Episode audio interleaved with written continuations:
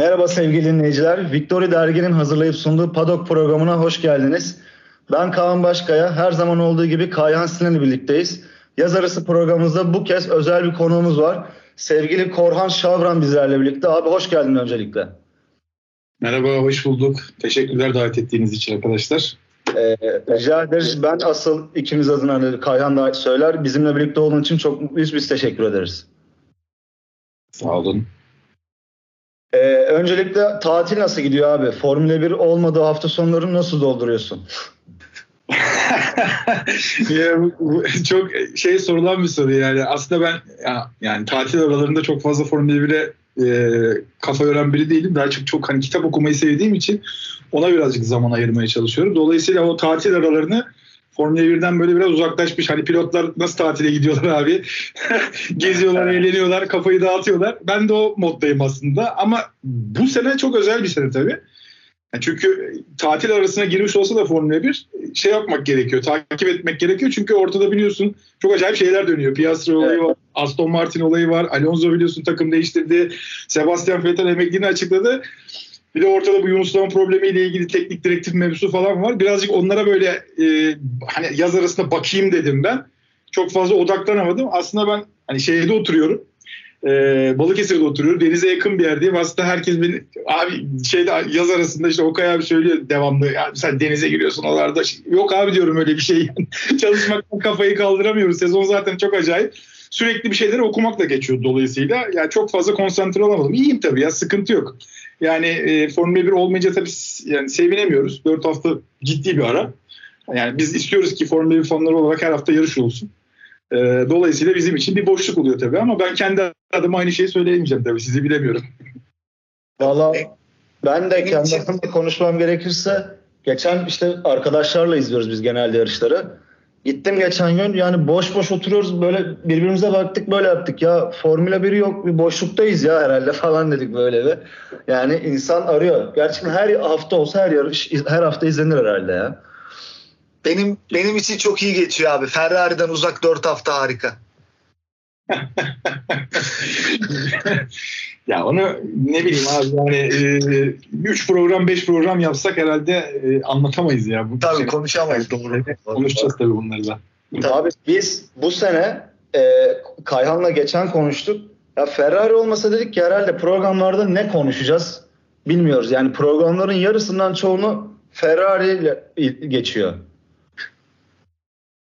Ya haber değeri olan e, yani şu anda Ferrari tabii ki. Yani bize de böyle işte yaptığımız programlarda abi işte kazananı konuşmuyorsunuz işte Mercedes kazanıyor işte George Russell pole pozisyonu aldı işte Max kazanıyor. Bu kazananları niye konuşmuyorsunuz? Neden Ferrari konuşuyoruz ya kardeşim haber değeri olan bir şey şu anda Ferrari. Dolayısıyla hatayı yapan Ferrari. Sezona bomba girip girip berbat bir şekilde sezonun ilk yarısını tamamlayan Ferrari. Dolayısıyla ona konuşacağız tabii. Başka bir şey konuş, konuşmak mantıksız kalır. Yani Max kazanıyor tamam. Abi adam 8 tane yarış kazandı. E tamam ya iyi gidiyor her şey yolunda. Yani Max'te konuşulacak bir şey yok ortada. Dolayısıyla evet. değeri olan bir şey konuşmak durumunda kalıyoruz. E Ferrari de sağ olsun bize çok güzel malzemeler verdi zaten sezonun ilk evet evet zaten reklamın iyisi de kötüsü de olmaz yani kötü kötü de olsa kendinden bahsettirmeye başarıyor Ferrari abi. Kesinlikle öyle. Ee, sezonun ilk yarısına bir bakalım abi ufaktan e, vakit kaybetmeden. Sezon ilk yarısına baktığımızda yine tabii ki de Ferrari'den bahsedeceğiz. E, ilk başında sezonun önde başlayan çok herkesten e, bir iki gömlek yaklaşık kadar belki de üstte olan iki takım Ferrari ve Red Bull. E, arkadan en hızlı üçüncü takım olduğu net bir şekilde belli olan Mercedes ve orta grubun birbirine çok yakın olan bir orta grupla birlikte bir sezon başladı. Sonrasında inişler çıkışlar oldu. E, bu arada hani geride kalan iki takım olduğunu söyleyebiliriz çok net bir şekilde. Williams ve Aston Martin'i biraz daha en arkalara koyabiliriz. Ve e, çok sıkışık bir şekilde başladı sezon. Ama hani sezonun ilk yarısını değerlendirme olarak bir bakarsak herhalde e, daha yaklaşık bir dakika önce konuştuğumuz Ferrari özelinde e, konuşmamız gerekecek daha fazlasıyla. Kendi adlarının sezonun ilk yarısı e, bir felaket olarak geçirdi diyebilir, diyebiliriz. Hatta ben kendi adıma söylemem gerekirse sezonun ilk yarısıyla birlikte kendi şampiyonluk şanslarını tamamen sildiler bence. Valla e, şöyle gireyim. Normalde 2021 sezonu gerçekten olağanüstü bir sezondu. Yani yani belki de Formula 1 tarihinin en iyi sezonunu izledik biz. Ee, işte son tura kadar hatta son viraja kadar şampiyonluğun belli olmadığı acayip bir sezondu. Dolayısıyla şimdi 2021 böyle bir sezon olunca 2022'de de insanların beklentileri acayip şekilde artmış durumda. Yani Mercedes Red Bull kapışmasına bir de Ferrari, McLaren falan dahil olursa tadından yenmez dedik ki biliyorsunuz zaten 2022 kural değişiklikleriyle beraber, köklü kural değişiklikleriyle beraber kimin nasıl performans göstereceğini açıkçası bilmiyorduk. Yani Mercedes belki domine etti evet. e, sezonları ama yani sonuçta e, Formula 1 tarihindeki 9 büyük değişiklikten bir tanesi bu teknik anlamda. Dolayısıyla yeni bir sayfa açıldı ve o yeni bir sayfanın üzerine herkes bir şeyler çizmeye başladı. Dolayısıyla insanların beklentileri de özellikle şampiyon olamayan Ferrari için uzun yıllardır beklenti çok fazla. Keza iyi bir sezon geçirmiş olan McLaren da buna ekleyebiliriz. Keza Alpine'i de buna ekleyebiliriz. Evet. Bir sürü takım e, bir şekilde e, elinden gelen en iyisini yaparak sezona girmeye hatta bu sezonu kendine hedef belirleyen takımların çerçevesinde gelişti aslında başlangıç. Senin de söylediğin gibi lafı çok fazla uzatmaya gerek yok. Şöyle e, izah edeyim ben. 2018 sezonundaki bir başlangıç gibi başladı aslında Ferrari. Sebastian Vettel'le işte iki yarışı kazanıp sezona bomba gibi girip ki o zaman biliyorsun takım patronu Harvey Bene'ydi. O sezonun sonunda takımdan ayrıldı Harvey Bene. Evet. E, Matteo Binotto ondan sonra geldi. O sezon aslında Ferrari'nin şampiyon olma adına en iyi başlangıç sezonlarından bir tanesiydi. O 2014 sezonundan itibaren eğer söylersek Kirbitcan başlangıç döneminden. Bu sezonun başlangıcında tıpkı o sezonun bir benzerliğini gösteriyordu aslında bize. Şimdi bu sezon aslında ilk yarısını üçe bölmek lazım arkadaşlar. Şöyle Bahreyn, Suudi Arabistan ve Avustralya'yı bir şekilde bunu bir e, çıkış sezonu yani çıkış yarışları olarak görmek. Ferrari adına konuşuyorum. Ondan sonraki gelen işte Imola, Miami, Kanada'ya Kanada'ya kadar olan bölüm sezonun ikinci bölümü bir duraklama devri gibi düşünün. Ama evet. sezonun son dört yarışta işte Britanya, Avusturya, Fransa ve Macaristan tam bir çöküş dönemi oldu. Aynen. Yani sezonun e, gidişatını Ferrari adına özetlemek gerekirse bu şekilde başladı aslında. Bahreyn, Suudi Arabistan, Avustralya inanılmaz. Yani şöyle söyleyeyim bir dubleyle başladılar. Bomba gibi girdiler sezona. Evet. Aa, dedik ki Ferrari gerçekten bir şeyleri doğru yapmış galiba. Sonra arkasından Suudi Arabistan geldi ki yani bu sezonun hikayelerindendir. Çok uzun düzlükler olduğu için ve düzlük hızı avantajına sahip olan bir otomobil tasarladığı için Adrian Newey ve ekibi. Dolayısıyla orada zaten kazanmaları aşikardı ama ondan sonraki gelen Avustralya beraber yine polden başlayıp Max'in de tabii sezonun ilk iki yarısındaki o yakıt probleminden dolayı DNF olmasıyla beraber bir anda Ferrari 50 puan gibi bir avantajla sezona bomba gibi girmiş gözüktü. Ya dedik ki biz ya Ferrari tamam bu sene hakikaten o sene bu sene mi? Herhalde o sene bu sene gibi gözüküyor dedik. Ama ondan sonra yani ondan sonra gelen yarışlar özellikle mesela biz hep şeyi söylüyoruz hani Macaristan ve Fransa gerçekten bu sezonun kırılma yarışları mıydı? Evet belki kırılma yarışlarıydı ama evet, evet. Imola, Miami, İspanya, Monaco, Bakü ve Kanada bu yarışlarda ya inanılmaz işler var ortada mesela. Şöyle söyleyeyim ben size. Miami'de Leclerc polden başladı kaybetti. İspanya'da polden başladı kaybetti. Monaco'da inanılmaz strateji hatalarıyla beraber ilk iki yani ilk iki çizgide başladığı yarışta podyum bile yapamadı. Podyumdan düştü. Ve ben bunu araştırdım mesela. Hani baktım dedim ki ya Ferrari yani Formula 1 tarihinde gerçekten ilk çizgi startı alıp da podyumdan düşen bir yarış var mı? Dört tane varmış. iki tanesi Ferrari'nin. Yani bunlar, bunlar tesadüf olamaz yani. Çok acayip şeyler oldu. Bakü'de inanılmaz şeyler oldu. Leclerc motor değiştirdi. E, Max kazandı. Kanada'da aynı şekilde Ferrari yine çok kötü. Yani orada beklenmeyecek derecede kötü. Hani aslında Kanada evet belki Red Bull suit bir yerde ama o kadar da kötü beklenmiyordu. Çünkü düzlük hızı avantajı belki 10. virajdan sonra onları sıkıntıya sokacak bir tarafta ama viraj içi yani Ferrari'nin esas orta ve e, yavaş virajlardaki hakimiyetiyle beraber Kanada'da da bu kadar bir kötü Ferrari beklenmiyordu. Dolayısıyla bu kadar yarışın içerisinde bu ikinci parçada Ferrari'nin tek bir galibiyeti yok. Aslında evet. onlara en büyük zararı veren sezonun ikinci parçası. Yani ilk bölümün ikinci parçası. Zaten ondan sonra işler tamamen saçmalık halinde. Yani bir Britanya Grand Prix'si geldi biliyorsun. Belki de sezonun en iyi yarışıydı. Evet. Yani belki stratejik anlamda Ferrari yine hatalar yaptı. Ama çok kaoslu bir yarış olmasından dolayı Sainz'ın ilk galibiyetini aldı. İnanılmaz bir yarış izledik mesela Britanya'da. Ondan sonra hikaye tamamen başka. Avusturya, Fransa ve Macaristan. Yani hangi birini konuşacağız? Hangi birini söyleyeceğiz? Pilot biliyorsunuz açıklama yaptı. Bizim stratejide bir sıkıntı yok kardeşler dedi. Abi ben ya. şunu söylemek istiyorum kendisine. Mesela stratejide problem yoksa araçta problem var mı? Yoksa pilotlarda problem var mı? Yani stratejide strateji kötü değilse bunlardan bir iki tanesi kötü ki e siz bu kadar geriye düştünüz. 80 puan geriye düştünüz mesela rakibinizden. Neydi o zaman yanlış kişen? Yani şimdi Carlos Sainz, Leclerc kötü pilot ikilisi mi? Evet bu sezon hatalar yapmadılar değil, yaptılar. Ama otomobil çok iyi. Evet dayanıklılık problemleri var ama saf hız anlamında baktığında Ferrari son 5 yılın en hızlı otomobili. Yani Red Bull'la kafa kafaya kapışır bir durumda. E sonuçta otomobil iyi. E pilotlar da ona keza çok kötü pilotlar değil. Sen Leclerc'i bu şampiyon mirasıyla getirdin. Evet. Büyük beklentilerim var. Carlos Sainz ona keza son derece yetenekli, iyi bir pilot, istikrarlı bir pilot olmasa da kendini geliştiren bir pilot, geleceği olan bir pilot. E abi o zaman yani sen duvarda problem değilse nerede problem? Bize bunu anlat, biz de bunu anlayalım yani. Bence e, Ferrari'de e, beyin damarlarına giden şeylerde bir sıkıntı var galiba abi. Yani yani bunu başka bir şeyle açıklamak yani bu tür açıklama gerçekten çok komik açıklamalar bunlar. Artık yemiyoruz evet. biz bunları. Abi burada bir şey sorabilir miyim ya da araya gireceğim ama. Şimdi e, Ferrari'nin senin de dediğin gibi Bahreyn, Suudi Arabistan, Avustralya'dan sonra aslında Imola, Miami ve bu iki yarışta e, Red Bull daha öndeydi e, performans olarak. Evet. Fakat daha sonra senin de dediğin gibi mesela Avusturya hepimiz e, Red Bull'un daha önde olacağını düşünüyorduk. Ya da İngiltere, oh. Silverstone. Bu arada biz de Kaan'la konuşmuştuk. Siz, bizce de sezonun en iyi yarışıydı. Çok evet. net. Fakat burada e, bizim şahsi görüşümüz mesela Kaan'la da önceki programlarda konuşmuştuk. Benim de dayanıklılığı bir tarafa bırakırsak Ferrari'nin aslında Red Bull'dan ben bir yarım tık daha hızlı olduğunu görüyorum. Ama Abi, problem burada e... dayanıklılık mı?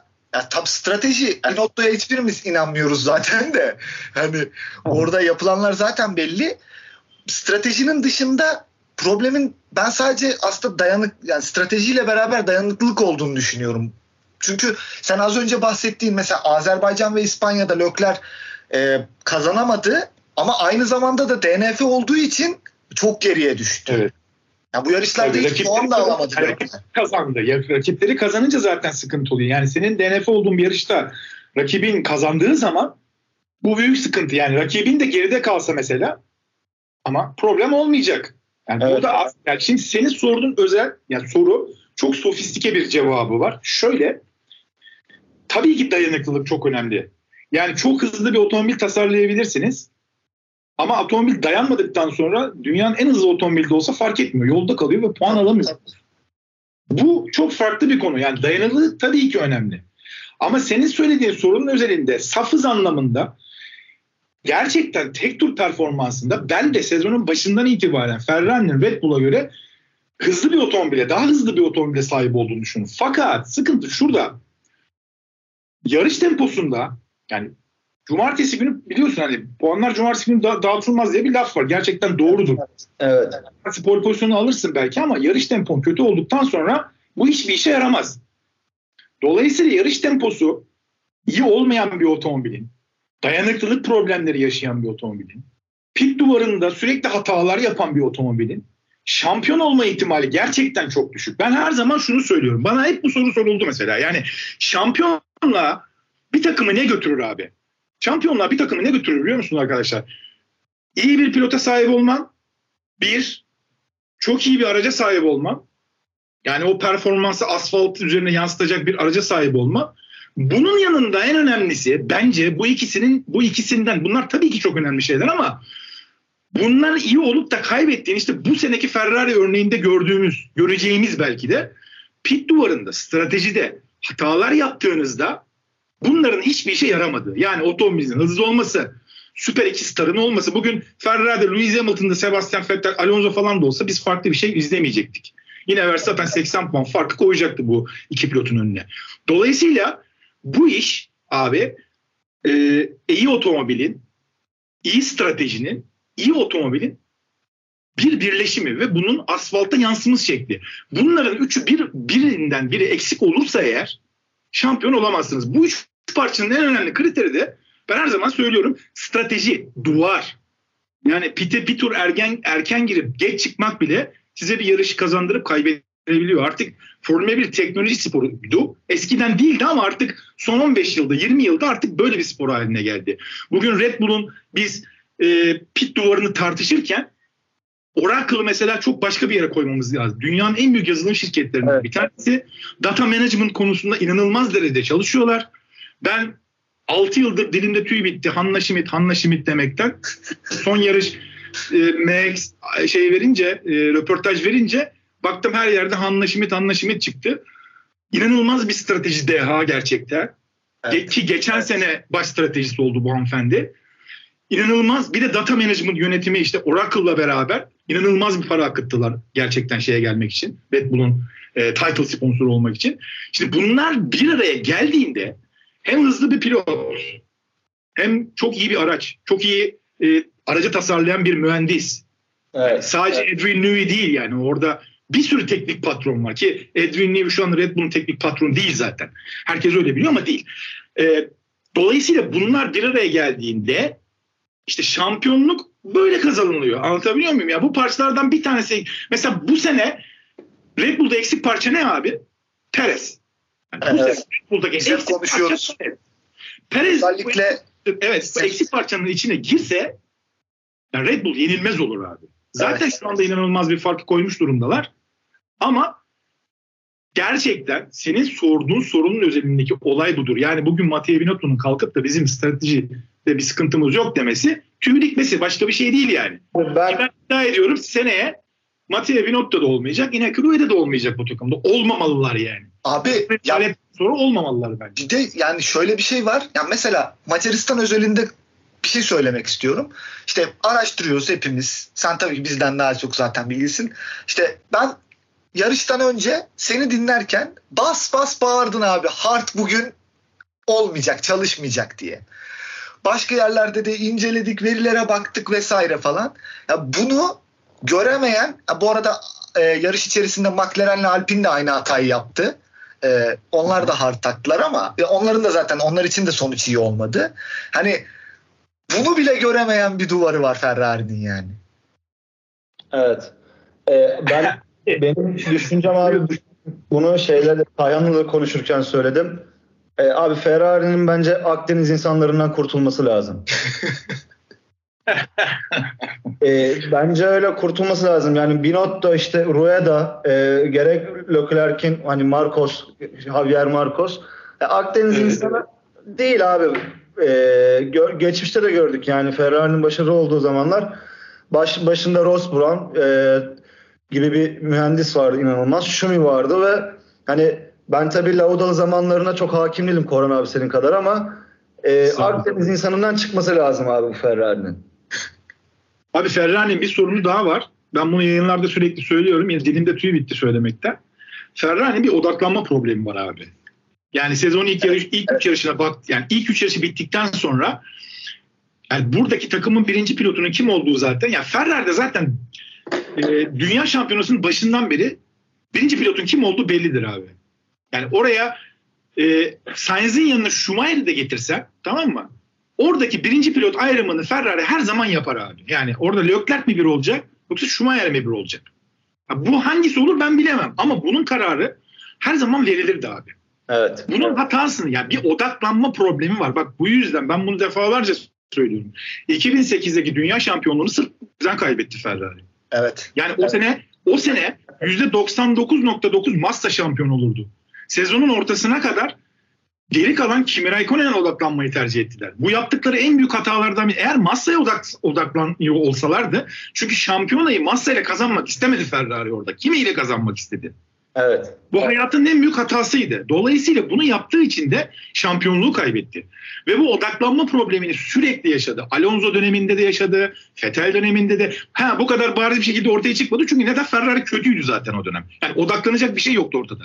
Şimdi odaklanacak bir şey var ortada. Bir şampiyonluk var. E şampiyonluğa hangi pilotunla gideceğine en azından 5-6 yarış sonra karar vermezsen başın belaya girer abi. Bak şunu her zaman söylüyorum abi. Ben tecrübelerim hiçbir zaman beni yanıltmaz. hiçbir takım patronu sezonun son iki yarışına iki pilotuyla beraber şampiyonluğa gitmek istemez abi. Evet. Çünkü bu bir sorundur. Bu bir iyi bir şey değildir bu. Yani şampiyonluğu hele ki arkanızdan Max gibi bir rakibiniz geliyorsa ve yakın puanlar sizi takip ediyorsa şampiyonluğu bile kaybedersin abi. Çünkü odaklanma problemi yaşarsın. Carlos Sainz'i üzmeyeyim. İşte Leclerc'i üzmeyeyim. Abi böyle bir strateji, böyle bir şey yok. Kontra, bak, Perez'e niye kontratı imzalattılar abi? Bunlar hiçbir tesadüf değil. Evet, Perez'e evet. sezonun ortası gelmeden neden kontratı imzalattılar? Çünkü kontratına madde koydular. Max bizim birinci pilotumuz. Sen tamamen Rubens Barrichello'sun. Sen bu takıma yardım edeceksin. Perez'i ekarte ettiler. Takımı bir, bir pilotun üzerine odaklanmaya, şampiyonluğa odaklanmaya götürdüler. Perez'in belki de o yüzden zaten bu sene konuştuğumuz hani eksik parçadaki neden o zaten. Ama Red Bull bunu doğru bir şekilde yapıyor. Doğru bir stratejiyle, doğru bir hamleyle yapıyor. Perez de bunu kabul etmiş durumda. Belli ki kontratında çok iyi bir madde var. Çok iyi bir para kazanıyor zaten ve bunu kabul etmiş durumda. Dolayısıyla Red Bull işleri zaten çözmüş. Ama Ferrari bunu yapamadı abi. Yapamıyor ve yıllardır yapamıyor ve odaklanma problemi var. Allah'tan ki Carlos Sainz, Leclerc hani şu anda bilmiyorum hani sezon sonuna kadar bu farkı kapatırlar mı? Allah korusun ikisi de kapatsa mesela Max de 10'ar puan falan geriye gelseler son üç yarışta olacakları tahmin bile edemiyorum. Yani ben bu pit duvarının, bu yönetimin bunu nasıl idare edeceğini Gerçekten çok merak ediyorum mesela yani. O yüzden Ferrari'deki en büyük sorun bu abi yani. Ferrari'deki sorunlar bitmiyor arkadaşlar. Ferrari'de evet. şey sorun yani bu senede ki bana Ferrari'de olan tek iyi bir şeyi söyle dese yani otomobil tek tur performans derim. Onun dışındaki her şey çok kötü. Evet ben ben şampiyonluğu geçtim abi. Arkadan Mercedes geliyor aslında. Ben ona onu düşünüyorum. Ya Mercedes geliyor. Mercedes gelmesini bek yani, be, e, yani şimdi Yunus'ta mı problemi falan oraya gireceğim. Yani çok konuşacak o kadar çok şey var ki zaten Mercedes bu sezon kapatmayı kabul etti gözünde. Yani şampiyonluğu kaybetmişti zaten 3 yarıştan evet. Belli ki araç bir buçuk saniye geri kalan bir e, otomobilin zaten şampiyonluk alakası olmaz. Bunu zaten Toto Wolff'in kendisi de biliyor. Ha ama şöyle bir fırsat doğdu. Eğer sezonun ortasındaki Fransa e, şeyden sonra Belçika ile beraber eğer bu Yunus'un problemiyle ilgili teknik direktifte bazı takımlar gerileyip bazı takımlar ile düşerse ki bu zaten şöyle e, sadece Mercedes'in iyiliğine yapılmış bir şey değil. Belki Mercedes de bundan çok kötü bir şekilde etkilenebilir. Ha ama güç dengeleri bir şekilde Belçika yarışından sonra Mercedes tarafına dönerse o zaman senin söylediğin gibi Ferrari biz iki, yani takımlar şampiyonasında ikinciliği kaybetmiş olarak bile görebiliriz. Belki Red Bull'un da Ferrari'ye karşı olan avantajını kaybettiğini de görebiliriz. Yani şu anda bunu tam olarak kestirmek mümkün değil. Takımlar bile bilmiyorlar. Açıkça onu evet, söyleyeyim. Evet. Yani. Ama dediğin gibi e, Mercedes geliyor mu? Ya bence geliyor. Yani en azından ikincilik için yani ciddi bir güç olduğunu bence gösterdi sezonun son iki yarışında. Bu sezonun bu sezonun kalan gerçi sonra konuşuruz ama bu sezonun kalanında ben bir yarış en az bir yarış kazanacaklarını düşünüyorum abi. Ben de öyle düşünüyordum. Ben sezonun 3. yarışından itibaren yani, en, yani mesela Macaristan'ı kazanmasını çok bekliyordum. Bak bunu bunu evet, e, sezonun belki de ilk haftalarında falan yaptığımız yayınlarda söylemiştim ben. Bana sordu Elif. O zaman dedim ki ya ben içimden bir yarış kazanırlar mı diye geçiyor. Orası da ne diye bana sorursan özelden yazdım hatta. Britanya da Macaristan diye geçiyordu benim içinden. İkisinde de gerçekten ramak kaldı. Yani kazanabilirlerdi gerçekten yani. Ama evet. o oldu. Hani otomobil performansına bağlı, şartlara bağlı olarak da değişebilir tabii ki ama ama bana sorarsan yani bu sezonun geri kalan kısmında Mercedes'in gerçekten yarış kazanabileceği bir yer var mı dersen ilk partiye göre bence çok çok zor yani. Çok kalmadı değil mi? Çok teknik pistler var. Gerçekten Ferrari ve Red Bull'un teknik anlamda güçlü olduğu yerler var. Ee, çok gerçekçi gelmiyor ama yine de umudumu taşıyorum. Bence Mercedes bir yarış kazanacak. Onu da kazanırsa bence Lewis kazanacak abi. Russell'la değil. Evet. O zaman abi sonraki konuya gelelim. Ee, önce Sebastian Vettel emekli oldu. Yani sezon sonunda e, artık yarışmayacağını açıkladı. Ee, önce bir kısa Vettel'le ilgili bir değerlendirme. Ardından aslında buna çok bağımlı bilmiyoruz ama e, Fernando Alonso önümüzdeki sene Aston Martin'de yarışacağını söyledi. Ardından da kıyamet koptu. Ee, senden genel hatlarıyla konuyu bir değerlendirmeni isteyelim. Abi bak bunlar var ya eski kaşar. Şimdi. Sebastian Vettel, Fernando Alonso. Sen zannetmiyorsun bunlar telefonla görüşmüyorlar. Oho. Sefer. Bak bu işin içinde Fernando Alonso'nun menajeri sevgili Flavio Briatore de var. Onun, tabii ortalığı karıştıran en büyük adamlarlar bir tanesi o aslında. Piastri'nin menajeri Mark Webber zaten. Briatore vallahi benim menajerim olsun ben de isterim ya. Katılmak birazcık isterim. Yani dünyanın gelmiş geçmiş en büyük çakalları arasına girer ben söylesem. Yani e, biliyorsunuz Pirana Kulüp diye bir kitap vardır. Belki okumuşsunuzdur. Yani okumayanlara da tavsiye ederim. Yani Formula 1'in gerçekten nasıl bir yer olduğunu e, özetleyen bir kitaptır o. Türkçe'ye de baskısı yapıldı bildiğim kadarıyla. Ben okumadım ama yabancı şeyde okumuştum. Tam bir Pirana kulübünün içerisindeki en büyük e, piranalardan bir tanesidir Flavio Briatore. Şimdi Sebastian Vettel'in emeklilik kararını açıklaması zaten bekleniyordu. Yani evet. aşağı yukarı bekleniyordu. Zaten otomobil performansından memnun değil. Çünkü Sebastian Vettel buraya gerçekten hani Aston Martin'in aslında Lawrence Stroll'ün birazcık gazıyla geldi. Çünkü biliyorsun Lawrence Stroll çok atıp tutmayı seven, işte biz şampiyonluk edasıyla geldik, işte 3 sene, 3 sene 5 sene şampiyon olacağız, podyumlar yapacağız falan filan öyle bir yer değil Formula 1.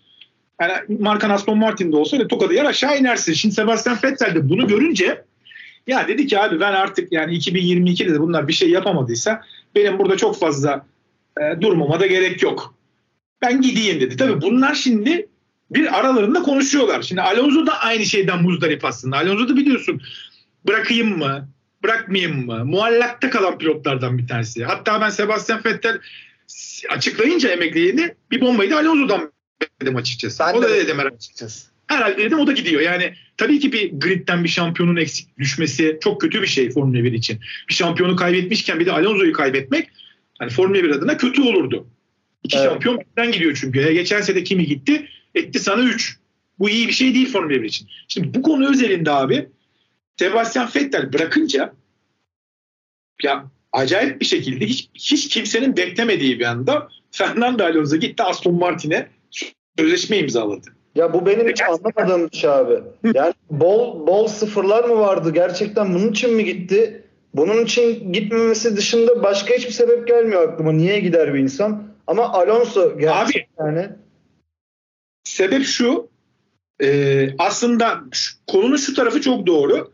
Alpin Fernando Alonso'ya bir senelik sözleşme dayattı. Fernando Alonso da dedi ki kardeşim ben bir sene kalmam. Bana verecekseniz uygun bir kontrat verin. Bana iki sene multi bir kontrat verin.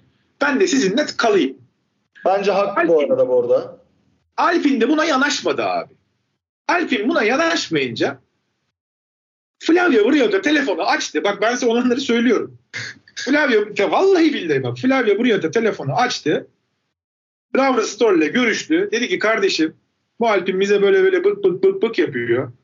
Bak elimde Alonso var. Sebastian Vettel de gitmişken gel seni Laura Stroll bu olaya cuppada katladı. Ben sana söyleyeyim kontratın en az yıllık şeyi de 35-40 milyon dolardan aşağı değildir öyle söyleyeyim sana. Ben de 25 falan diye düşünmüştüm. 25 değildir abi. Alonso bu saatten sonra 25'e kontrata imza atmaz ben sana söylüyorum.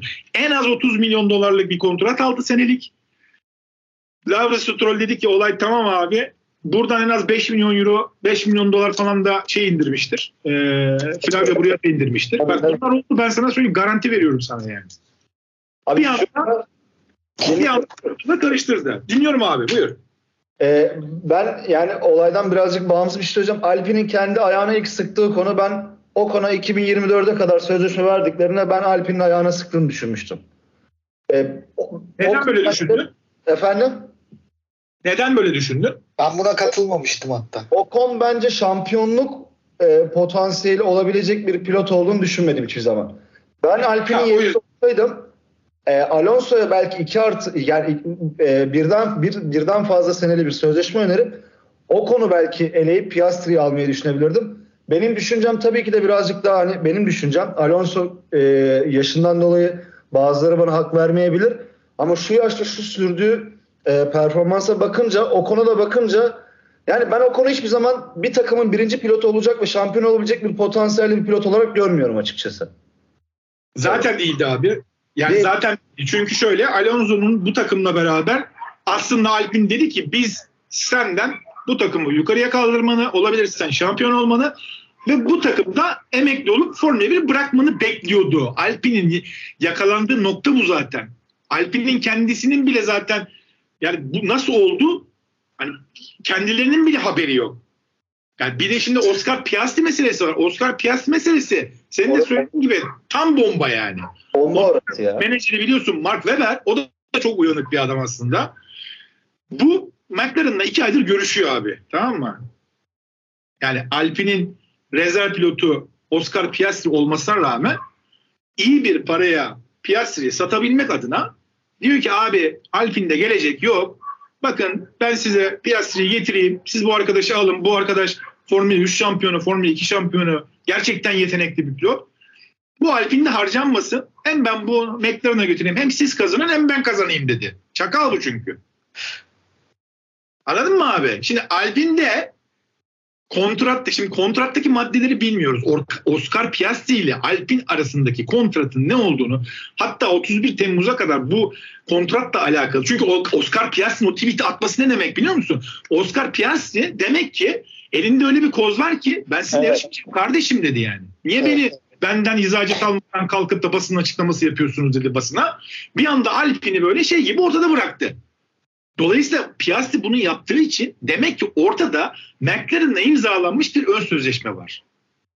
Ve evet. Mark Webber'in de bunu Avustralya saati bilmiyor olmamasının ana sebeplerinden bir tanesi bu. Adamın kafa rahattı zaten. Böyle bir şeyi hiç beklemiyordu. Bir anda Alpine Oscar Piastri'yi 2023 sezonu için açıklayınca ulan ne oluyor dedi bu. Öyle olunca da hemen açtı Piastri'ye telefon. Dedik ya abicim sen hemen tweet atıyorsun. Ben onlarla yarışmıyorum diyorsun. Bak vallahi bunlar böyle oldu. İnanın bana bunlar böyle oldu. Yok bence de böyle oldu. Evet evet. Film gibi böyle oldu. Sen dedi bu tweet'i at. Sen onlarla yarışmıyorsun. Benim elimde kapı gibi kontrat var. Formula 1 e, kontrat komisyonuna da göndereceğim. Göndermişler. incelen, incelenmiş. Alpin konunun yüksek mahkemeye taşınacağından %100 eminmiş. Evet açıklama yapıldı aynen. Ama ben de bunu yani oraya taşısam bile çünkü Oscar Piastri'nin elinde böyle bir koz olmasa bak şimdi şey olan bir pilot, çömez olan bir pilot Alpine'le bir koltuk verildiğinde Formula 1'de ne yapar biliyor musun abi? Zil takıp oynar. Ya ben düşündüm abi yani. Bana koltuk gelmiş abi. Ya Formül'de Formula 1'de bunun örnekleri çok azdır yani. Ben evet, benim evet. kadarıyla yok yok gibi yani. Adam diyor ki ben sizinle yarışmayacağım. Alpine'de yokum. Ya bunu söyleyebilmek için elinde güçlü donelerin güçlü bir e, kontratının olması gerekiyor ve bunu bilmeden eğer atmışsa Oscar Piastri bunu bu da büyük skandal. Yani bu e, şeyi eğer Alpine kazanırsa yani bu iş yüksek mahkemeye taşınır da Oscar Piastri'yi 2023'te Alonso şey e, Alpine'de görürsek ya orada nasıl bir ilişki olacak onu da bilmiş değilim. Yani düşünsene abi adam yarışmak istemiyorum dediği yerde yarıştıracaklar. Ya orası tam bir çorba olmuş durumda. Benim şahsi fikrim şu. Bence mümkün değil yani. Alpine'le yarışmayacak abi yani. Bence de kesinlikle yarışmayacak abi ya. Yani şöyle e, Formula 2'de şampiyonsunuz, çaylak bir pilotsunuz ve size hani Alpine mesela hani bir Haas veya özür dilerim bir Williams, Aston Martin'de değil Alpine yani sezonun en güçlü dördüncü takımından bir koltuk gelecek ve siz bunu böyle bu şekilde tweet atarak reddedeceksiniz. Yani bunu yapabilmek için e, elinde mutlaka bir şeylerin olması lazım. Yani bunu yapamazsın normalde bence de kesinlikle. Abi işte bunun arkasında e, bunun arkasında yüzde yüz bak kalıp bu ortaya çıkacak zaten. Yani bu mesele biraz daha ilerleyince eğer bakarsan hani yüksek maske mahkeme falan taşınırsa bunun ark arkasındaki adamın bankolar bankosu abi Flavio Briatore, Mark Webber bak yemin ederim bu üçlü içerisinde olduğunu ben inanıyorum abi buna yani. Gerçekten evet. inanıyorum yani. Olay Ricardo öyle sıçradı bakalım. Ricardo da Alpine evet. geldi. Abi tam onu soracaktım. Ricardo ne olacak şimdi? Bir de o, o çıktı. Abi e, ya Ricardo'nu biliyorsunuz önümüzdeki sezonun sonuna kadar kontratı var ve bunu var. bir ay önce bir tweetle ben hiçbir yere gitmiyorum. Ben takımda kalacağım diye şey yapmıştı. Bu aslında dumanın ilk çıkmaya başladığı yer. Yani şimdi bir takımın içerisinde bir değişiklikler düşünülüyorsa Ricardo'nun da kulağına bazı şeyler gidiyordur muhakkak. Evet. Anlatabiliyor muyum yani? Hani bu Mark Webber şey özelinde, e, Piastri özelinde muhtemelen McLaren'da da olan olaylar tabii ki aptal değil bu adam yani. Ricciardo'dan bahsediyoruz sonuçta. O da ekmeğinin peşinde diyeyim ben sana ki o da biliyorsun hani e, eğer şeye giderse hani eski takımına geriye dönerse Alpine hani kontratı 21 milyon dolar falan civarında bir para istemiş galiba. İşte Alpine'den de 10 milyon dolarlık bir kontrat kopartırsam hani bu parayı size geri öderim diye. Yani dayanıklı dövüş yapmış birazcık. Ben Ricardo Alpine geri dönerse bu arada o konu yener diyorum. Yani o konudan daha iyi bir performans çıkartır. Eski Ricardo'dan ufak ufak şeyler izleriz bence eski Ricardo'ya dair. Kaan'ın Ocon düşmanlığı başladı ya. Ben Ocon düşmanı değilim abi. Ben Ocon'u söylüyorum. Ocon e, nedir biliyor musun? Korona benim gözümde. Futbolla ilgilenir misin bilmiyorum. Inzaghi. Fırsatçı golcü. Seviye olarak kesinlikle Inzaghi seviyesine koymuyorum ama kesinlikle tipik olarak yani tarz olarak fırsatçı hani ama bir başı çekecek bir pilot değil yani bence kesinlikle. Sen Toto ile aynı görüştesin demek ki. Toto da bundan iki sene önce Ocon e, şey pilotlarıyken, sürücü pilotlarıyken, üçüncü pilotlarıyken o konuyla ilgili olan şeyini kaybetti aslında bir şekilde. Yani aslında evet.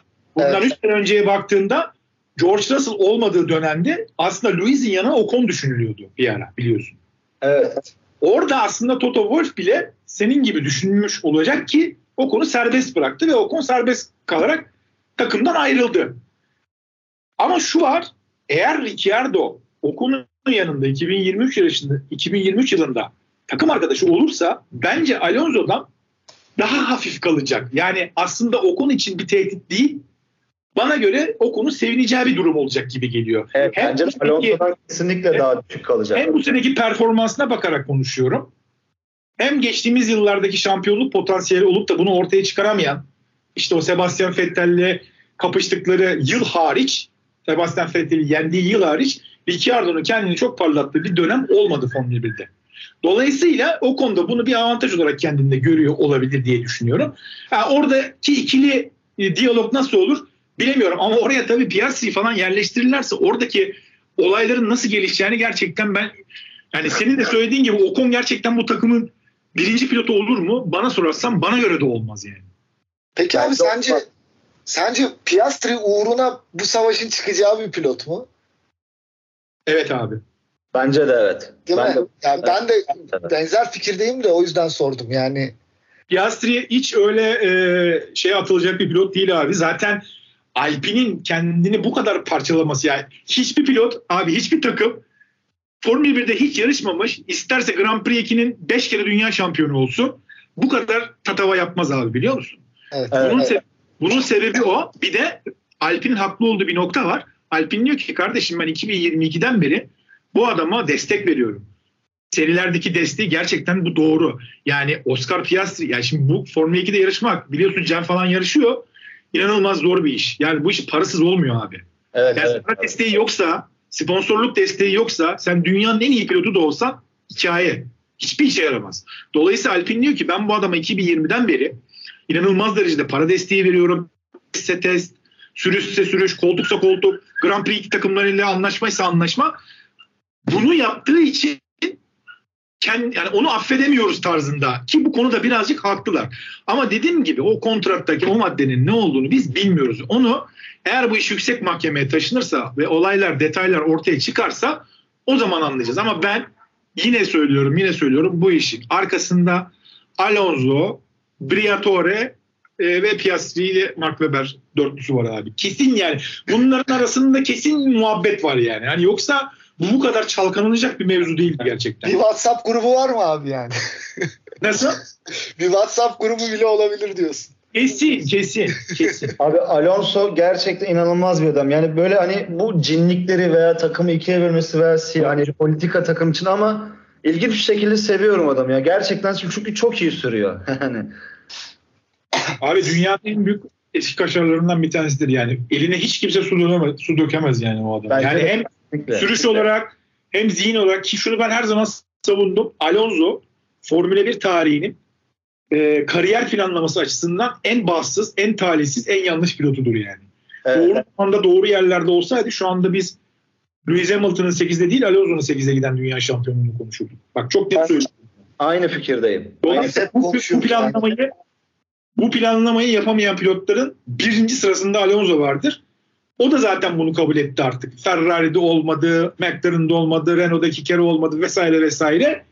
Artık finale geldi. Finalde de dedi ki kardeşim buraya oraya ben ben gidiyorum bu takımdan sen kontratı yapıştır. Ben iki sene daha lay lay yapayım ondan sonra gideyim dedi. Alonso'nun olayı bu. Başka bir şey değil. Yoksa ben Alonso'nun şu anda hani gittikten sonra takım içinde çok fazla böyle işte Lance Stroll'le takım arkadaşı olacak bir adam mı ya Alonso? Bırakın abi. abi kesinlikle nokta. Ben kontrata varken madde olarak onu koydururdum mesela. 30 milyon dolar artı ben Lance Stroll'le yarışmıyorum abi koydururdum mesela yani. Vallahi Lance Lance ya bunu bile kabul ederdi biliyor musun? Vallahi bak yemin ederim kabul ederdi. İşine gelebilirdi ben bilmiyorum. Vallahi eder, eder bence. Abi ee, daha demin Ocon'dan bahsetmişken Toto Wolff'e değindik. Aslında Mercedes bu sene e, sezon içinde bu zıplamayla, yunuslamayla ilgili çok şikayetlerde bulundu. Hatta FIA'nın sezon ortasında bununla ilgili bir adımı oldu. Ee, evet. Bu sene uygulanmaya başlayan aslında daha uygulanmaya başlamadı tam. Bu teknik kural, kurallar ve değişiklikler veya sana şöyle söyle, şöyle de söyleyebilirim. Kurallardaki doğruluklar veya yanlışlıklar olarak da belki adlandırabiliriz. FIA'nın e, sezon ikinci yarısında bu zıplama ile ilgili getireceği sorunlar gündemde şu an. Bu daha demin bahsettiğin gibi e, belki de bazı takımların gerilemesine bazı takımlarında avantajına gelecek. Ama şu an gözüken e, Mercedes'in bunu tamamen desteklediği Red Bull ve Ferrari'nin tamamen karşı olduğu bu değişikliklere. Evet. Şimdi sen diyorsun ki e, ya şunu şuradan mesela alayım ben. Şimdi yunuslama problemi yani grant efektle yer etkisiyle çıkan e, bir fenomenin sonucu sonuçta bu. Evet. Geçmiş yıllarda yani grant efektin çıktığı işte Lotus 78-79 dönemlerindeki grant efektle bu bunun arasında farklar var. Yani o zaman da yunuslama problemi vardı. Onunla ilgili çok doküman okudum ben. O zamanlarla ilgili de gerçekten daha bu yunuslama fenomeni olmadığı zamanlarda bu fenomeni biliyordum. Ama öngörülemeyen şey tasarımda yani CFD modellemesinde ve rüzgar tünelinde ki bu çok eleştirildi biliyorsunuz. Niye burada fark edemediniz? Kardeşim bunu burada fark etmek öyle kolay değil. Eski dönemlerde zaten öyle bir şey yoktu. Hani şimdi teknoloji gelişti. Teknolojide bunu niye fark edemediniz? Fark edemezsiniz. Birinci adı neden? Rüzgar yani rüzgar tüneli ölçekleme tüm otomobille yapıldı. %60'la ölçeklendiriyorsunuz. Bir de korelasyon dediğimiz çok önemli bir mevzu var. Yani siz bugün CFD'de ve rüzgar tünelinde bir otomobilin hızlı olması için tasarladığınız şeyi araç gerçekten hızlı mı değil mi problemi var mı yok mu bunu piste çıkartamadan bilemezsin. Rüzgar tüneli sana bu verileri vermez. Yani pistin bir virajında o anda esen bir rüzgarı ya da asfaltın üstündeki sıcaklığı sana rüzgar tüneli söylemez. Sen bu tasarladığın otomobili teknolojinin içinde tasarladığın otomobili piste çıkardıktan sonra bakarsın bu otomobil hızlı mı yavaş mı nerelerde eksik nerelerde fazla zıplıyor mu hopluyor mu bunu öngörmek o kadar kolay bir şey değil. Biliniyordu ama bunun bu kadar olmasının sebebinin ne olduğu bilinmiyordu. Ha şimdi biliniyor. Yani takımlar aslında bunun artık neden olduğunu biliyorlar. Şimdi sezonun başına dönünce hani o köklü kural değişiklikleri diyoruz ya. Evet. niye kural değişikliklerine gitti? Dedi ki kardeşim arkadan seyreden otomobilin önündeki otomobile yaklaşmasını istiyoruz. O kirli hava akımı dediğimiz yani ön kanattan ve arka kanattan kaynaklanan vortex'in düşürülmesini böylece otomobilin downforce'unun tavandan yani Grand efekt dönemindeki tavandan yani bu şöyle diyeyim sana bu sene otomobilin downforce'unun %50'sini tavan üretiyor. Eskiden evet. öyle değildi. Eskiden atıyorum arka kanat %40'tı downforce üretirdi. Ön kanat %35'ti. İşte badgeboardlar, sideboardlar vesaire %100'üydü. Şimdi tabanın etkinliği yer etkisiyle beraber %50'ye çıktı. Yani otomobilin %50'sinin downforce'unu tavan üretiyor Grand Effect'le beraber. Ön ve arka kanatların yere basma gücü etkisi de düştü. Mesela arka kanat %40'tı şu anda %25'lerde falan. Ön kanat %35'ti şimdi 20'lerde falan.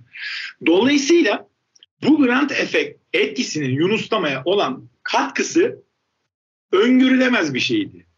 Yani otomobilin ön kanadının geçmiş kurallardaki gibi alçak değil yüksek olması ground effect fenomenin de hani herkes biliyor ama açıkça hani söyleyelim otomobilin altından geçen havayı hızlandırarak bir alçak basınç etkisi yaratıyorsun. Otomobil yere yapışıyor. Fakat sıkıntı şurada. Aslında porpoising sağlayan şey arkadaki yani arka kanattaki downforce kaybı. Dolayısıyla arka kanattaki downforce kaybı düşük olduğu için ön kanat yüksek.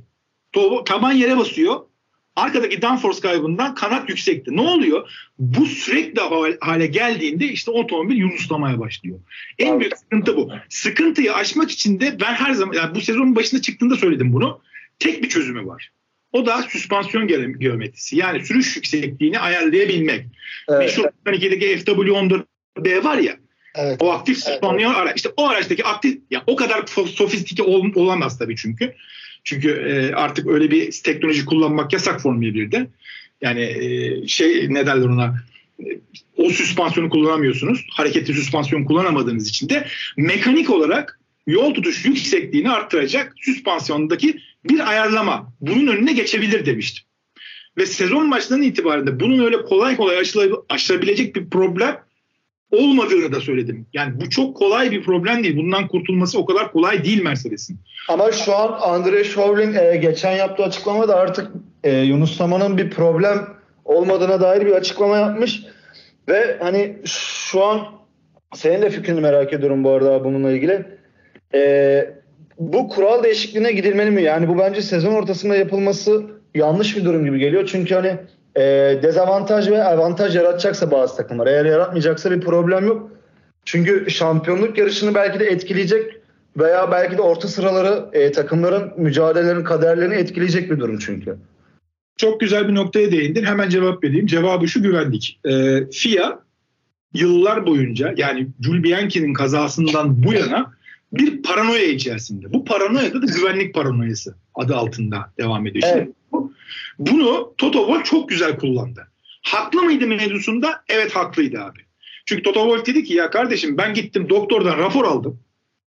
Yani bir, yani bir gigahertz'in üzerindeki frekansta bu porpoising'ine maruz kalarsam yani brain damage oluyor dedi herif yani. Dolayısıyla benim pilotum benim pilotum 6-7 GHz'e maruz kalıyor. Adam gitmiş doktordan rapor almış. Şimdi bunu FIA'ya sunmuş.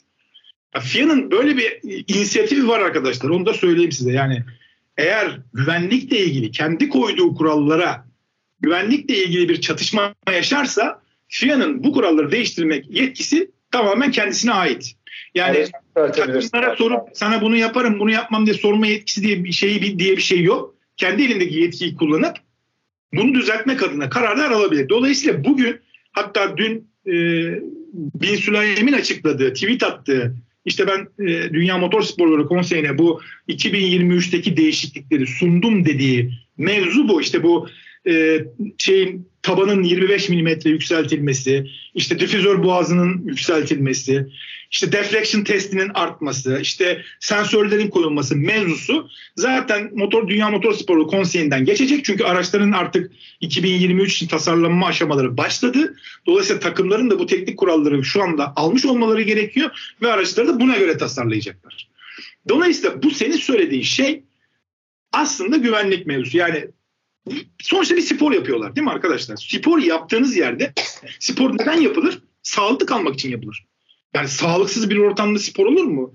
Yani kapalı bir karbon monoksitin sanıldığı bir yerde futbol maçı yapılır mı? Yapılmaz. Bu da aynen buna benziyor işte. Ama sağlığını yap yani sağlığı korumak senin elinde abi. O zaman aracı yükselt ve e, performanstan kaybedeceksin. Çünkü tasarlarken başka takımlar bunu e, kendilerine göre handle edebilecek şekilde tasarlarken sen tasarlayamıyorsun gibi bir e, karşı argüman da var ve ben buna hak veriyorum açıkçası. Kesinlikle haklısın. Ben de katılıyorum bu argümana. Bu da doğru. Ama her şeyin özelinde yani şimdi FIA şunu diyemez abi. Yani bir takım emniyet kemeri takmadı. Bir takım emniyet kemeri takıyor. Böyle bir şey yok. Kuralda ne yazıyor? Kemeri takacaksın yazıyor. Kas, Hans takacaksın yazıyor. Bunlar belirtilmiş şeyler. Sen senin aracın eğer yunuslama yapıyorsa ve bu yunuslama etkisi bak bu sezon çok farklı bir sezon. Bu yunuslama dediğin şey mesela 2019'da çıkmış olsaydı bu söylediğinde kesinlikle haklısın abi. Derdin ki abi bak herkes yıllardır bu kurallarla yarışıyor. Sen niye yapamadın? Kusura bakma sen de bir, bir teknik detay bul. O zaman yap derdim. Ama bu sezon farklı bir sezon abi. Ve buna neden olan şeyin kendisi FIA'nın kendisi.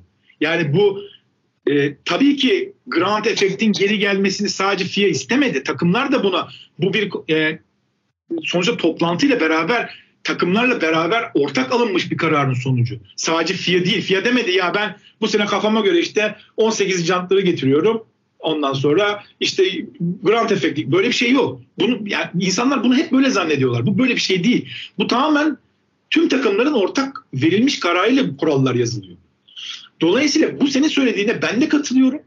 Ama burada sorununu yaratan şey Mercedes değil, Ferrari de değil, Red Bull da değil. Burada sorunu yaratan çıkan yer FIA abi. FIA'nın koymuş olduğu kurallar.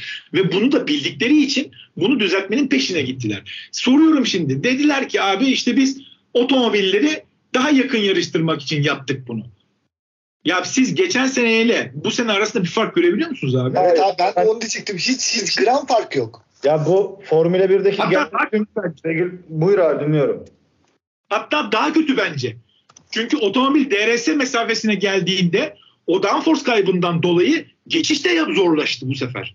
Geçen seneye göre çok zor geçiyorlar. Fark etmiyor insanlar belki ama bunun sonucu da bu işte. Aslında evet otomobil çok çabuk yakınlaşıyor ama DRS'nin efektif olma değeri düştü.